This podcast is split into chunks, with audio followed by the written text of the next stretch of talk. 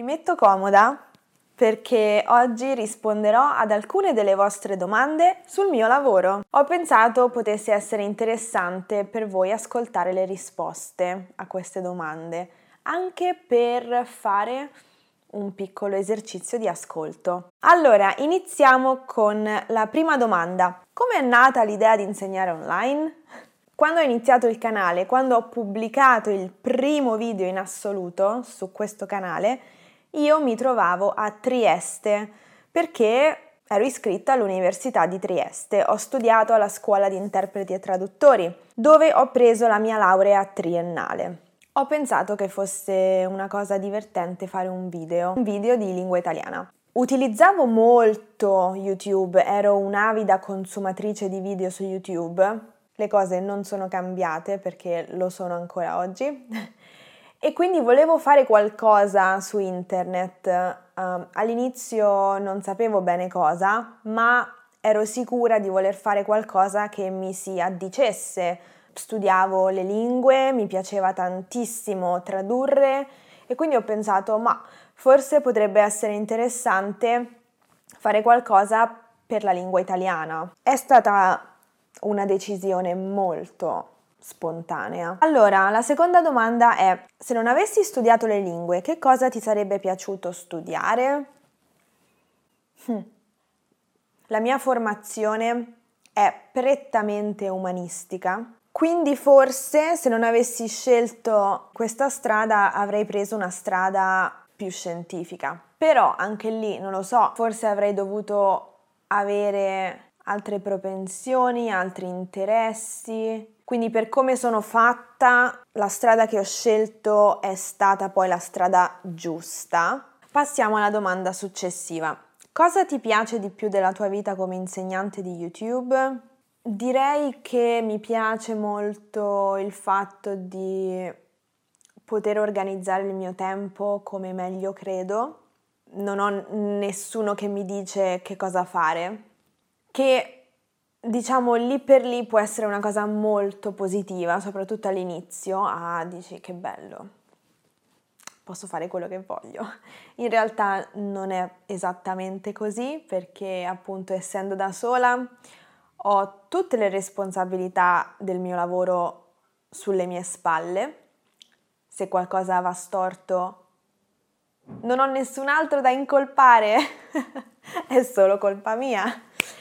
Quindi direi sì, la libertà di organizzare il tempo come meglio credo, però anche lì ci sono dei limiti.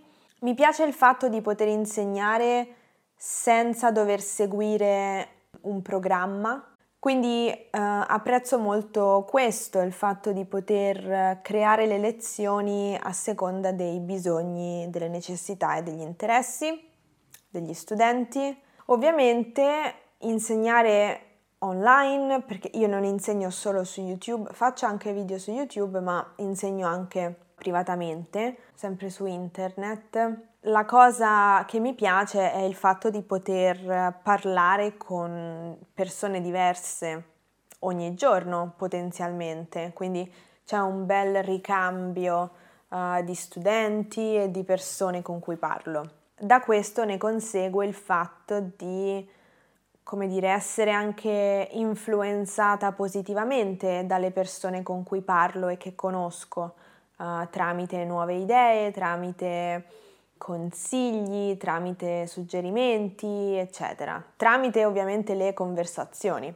Ovviamente se dovessimo uh, limitarci a parlare di YouTube, la cosa che mi rende molto felice è che um, posso creare dei materiali che le persone possono utilizzare gratuitamente. I miei contenuti sono accessibili da tutti sono per tutti, sono gratuiti e quindi in qualche modo mi piace uh, mettere a disposizione degli strumenti per tutti, no? Mm, anche per chi magari vuole veramente imparare l'italiano ma eh, non può permettersi appunto di magari pagare delle lezioni, pagare un insegnante, pagare una scuola di lingue. E poi ovviamente mi piace anche tutta la parte più moderna dell'insegnamento online,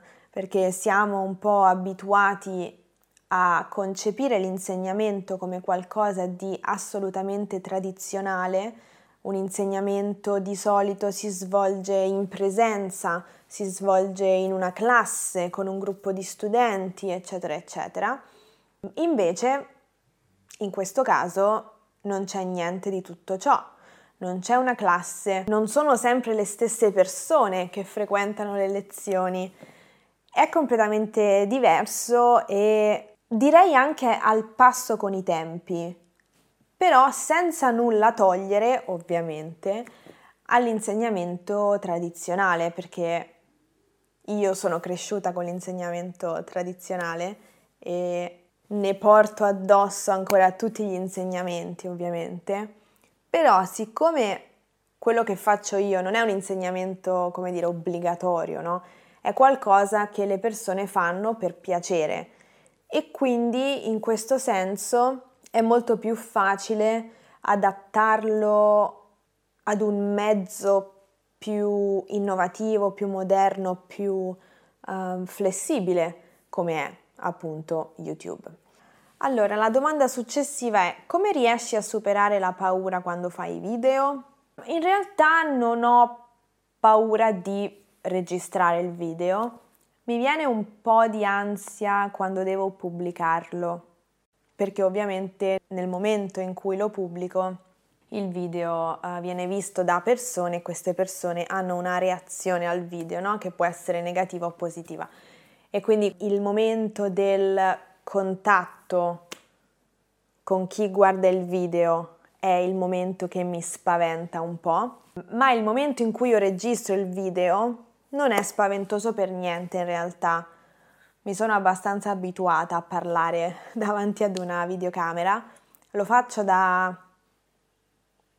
mm, 8-9 anni e quindi mi sono abbastanza abituata. Il più delle volte so già quello che devo dire perché mi preparo la lezione e quindi spesso ho una trascrizione, ho degli esempi scritti, ho delle parole chiave che mi aiutano nel discorso, eccetera, eccetera. Oggi no, oggi come vedete sto parlando a braccio. Passiamo alla prossima domanda. Preferisci insegnare a studenti principianti o avanzati? E quelli intermedi? li abbiamo lasciati da parte, li abbiamo messi da parte. Allora, non ho sinceramente una preferenza per il livello della persona perché lavorando con persone individualmente sono più interessata a com'è la persona.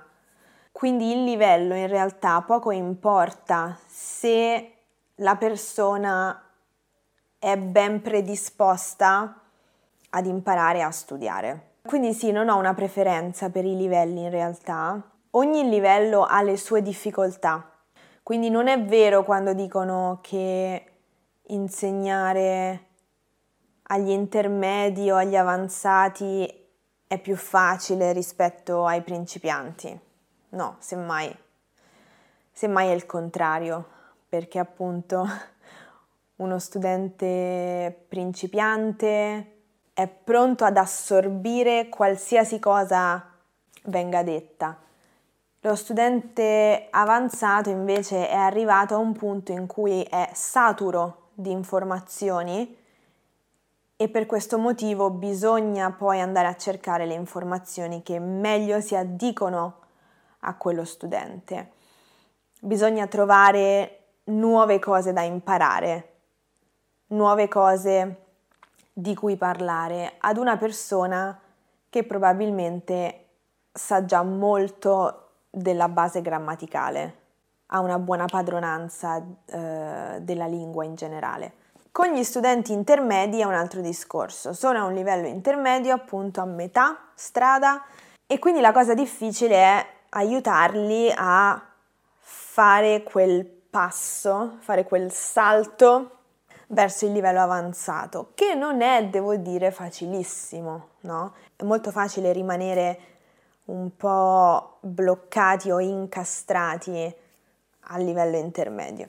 Quindi, tornando alla domanda, non ho in realtà preferenze, dipende molto dalla persona, soprattutto perché appunto il mio lavoro è un lavoro individuale con gli studenti. Quando insegno in classe, in realtà mi piace molto lavorare con gli studenti intermedi, per un semplice motivo, perché posso in qualche modo dare per scontate molte informazioni che gli studenti già sanno e allo stesso tempo posso spingermi oltre, quindi osare un po' di più con le strutture linguistiche, con le strutture grammaticali, sicura che la base è già lì presente. Quindi è un lavoro in realtà molto stimolante. Allora, domanda successiva.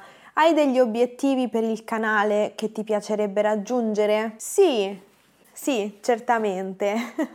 Ovviamente quando si lavora ad un progetto lo si vuole vedere crescere.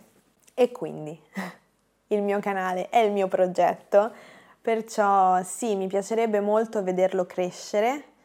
L'obiettivo ultimo sarebbe quello di raggiungere per esempio un milione di iscritti. non so se succederà mai, non lo so, però ci spero. Quindi dite a tutti i vostri amici di iscriversi al canale per imparare l'italiano. In realtà non so dove andrà questo canale. In questo momento non ho troppa intenzione di fare progetti a lungo termine o troppo a lungo termine. Quindi vediamo come va. Io continuerò a fare quello che ho sempre fatto, integrando con nuove idee, con nuovi spunti, però di base continuerò a fare quello che sto facendo, insomma. Vedremo, vedremo. Come vedi la tua carriera tra 5 anni? Questa, eccola, eccola!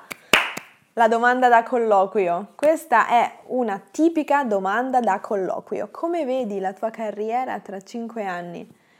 Spariamola grossa. Allora, tra 5 anni mi piacerebbe vedere il mio canale con un milione di iscritti e vorrei andare a fare lezioni itineranti in giro per il mondo. Sarebbe divertente. C'è in realtà un'altra domanda a cui vorrei rispondere. La domanda è la seguente. Hai sempre saputo di voler fare l'insegnante di italiano? No, in realtà no.